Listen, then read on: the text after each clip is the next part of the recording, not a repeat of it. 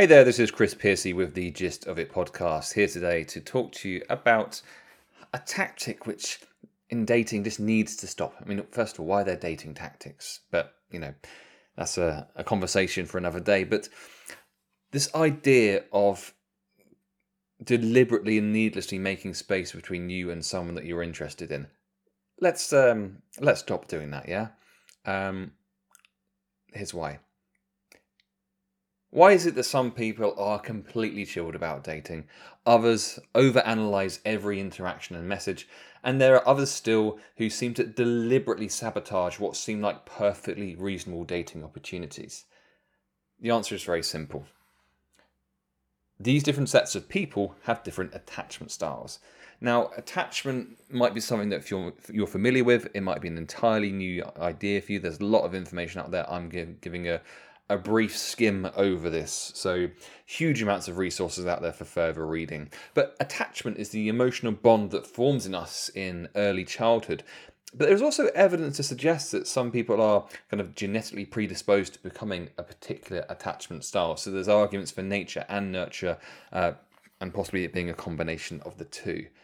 Now, this emotional bond uh, unconsciously sets out the patterns in our life, which later become the core of how our adult relationships are based. And this is both in romance and in friendship, but I'm talking more about the romantic side of things today. Now, the four attachment styles are as follows secure, anxious, avoidant, disorganized. Now, disorganized is also known as anxious avoidant. Now, people don't necessarily have to be pigeonholed into one style. Um, they can be on the cusp of a, of a couple of them. You can be kind of anxious secure, for example. Um, but their attachment style can also vary depending on the attachment style of the person with whom the relationship is with. Now, it's important to understand that attachment styles are plastic, sorry, stable, but plastic. The stability part of it means that they, they don't fly all all over the place from like day to day, um, and the plastic part of it means that they you know they're malleable. You know you can train yourself to become more secure. Now it might be the case just by hearing the headlines of the styles, you feel like you know which category you fit into. But I want to give you kind of a brief lowdown on what might be typical romantic traits um, of someone from each style. Secure. Someone with a secure attachment style is the ideal candidate to have as a romantic partner for the following reasons. One, they don't play games, lie, pretend, etc. They just play things straight. Two, they are comfortable being honest about their feelings. Three, they don't have a fear of committing to a relationship. Four, they're comfortable setting up boundaries for themselves and respecting the boundaries of other people. Five, they think of their partner and themselves within a relationship rather than just themselves. Anxious attachment. These people tend to get preoccupied with a relationship, which can stifle their enjoyment of it. So, one, typically described as being needy, requiring reassurance within the relationship. Two, over deliver within the relationships, doing a lot for their partner so that they feel more needed by that partner. Three, Take on responsibility when things go wrong, even when things aren't their fault. 4. Struggle with low self worth and low self confidence. 5. Accustomed to a lack of love in relationships. Avoidant attachment. This is your independent, kind of push away, I can do everything myself type person. Typical traits might be number one, find it difficult to express their emotions and are generally emotionally unavailable. Two, dislike putting labels on a relationship. Three, a strong desire for alone time, often choosing this over being with their partner, and often feeling that they're on the clock when they're with their partner. Four, inconsistent behavior and can care more about what people think of them than the relationship itself. 5. Want to be independent and not need anyone, often turning down help which would be very suitable for them. And finally, disorganized, also known as anxious avoidant attachment. This is the rarest of all the attachment styles and is quite obviously a combination of both anxious and avoidant. So, typical traits might be 1. Fear of intimacy or fear of relationships in general. 2. Avoiding commitment in relationships and a lack of satisfaction once in them. 3. Elevated anxiety. 4. Negative view of themselves, feeling undeserving of healthy relationships. 5. Severe difficulty regulating emotions within a relationship. 6. Responding poorly to negative emotions. 7. Perceiving other people and their support negatively. So I think you can see that the, within that disorganized there is the elements of the anxious attachment style as well as the avoidant attachment style. Now, I think that it can be incredibly eye opening to know which attachment style you have as it can drastically alter how you perceive your current dating or current relationship, as well as highlighting why things might have gone wrong in previous relationships. Now, if you're keen to know which attachment style you are, then I've put a link to a quiz um, which you can. Um, it takes about five minutes to complete, uh, so go and check that out. Now, with dating moving forwards, it can be helpful to have attachment styles in mind uh, with the people that you're chatting with, um, as this is going to determine like the longevity of the relationship.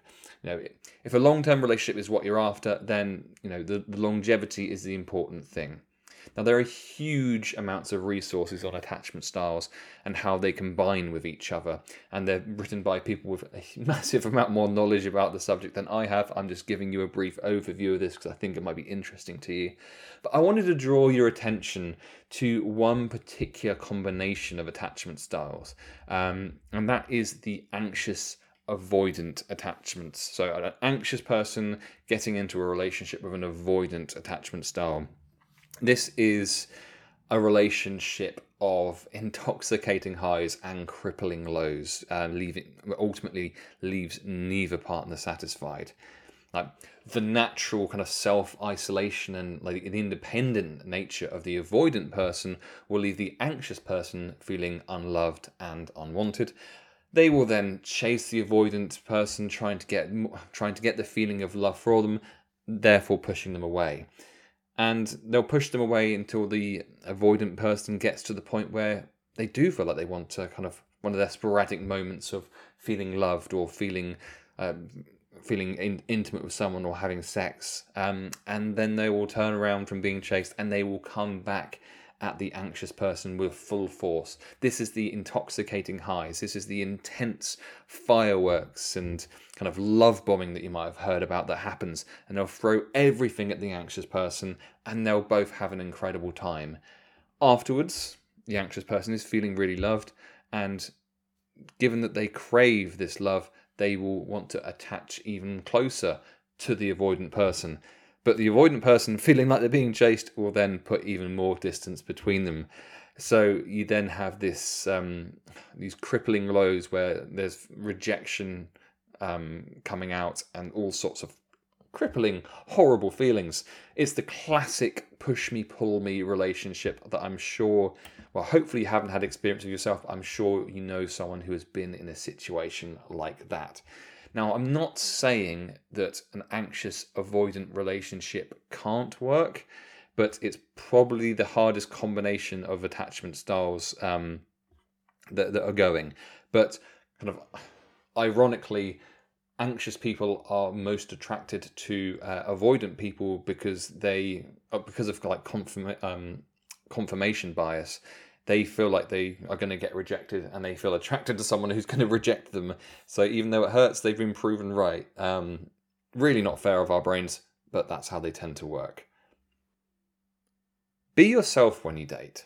Now, there are a huge amount of dating gurus out there sharing advice on how to make people like you more and how to feel more mysterious or interesting. And this is what I alluded to at the start. The bottom line of this advice is to act avoidant. Treat them mean, keep them keen, don't message them back for a certain amount of days, don't respond to messages instantly. You know, the idea of um, this being less available.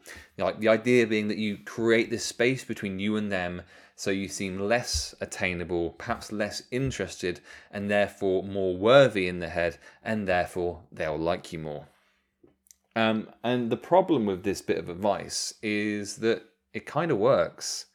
If you're to use it on a fellow avoidant person, then it won't work because they they don't mind that you're creating space. Um, if you use it on an anxious person, then it'll be like wasps to spilled coke on a hot summer's day. They will absolutely lap that up. Um, but if you're avoidant and you're doing on an anxious person, then you're going to get into that horrible red flag, um, anxious avoidant relationship that isn't going to serve either of you. That relationship that I just described. Now, if you're a, uh, if you're a secure person, then you're not going to feel the need to play games. Like I said earlier, secure people are comfortable just expressing how they feel. You know, they're happy to kind of go deep with people, and you know, they're happy getting not not necessarily happy getting rejected, but they understand rejection and they're not going to be distraught by it. They'll accept it.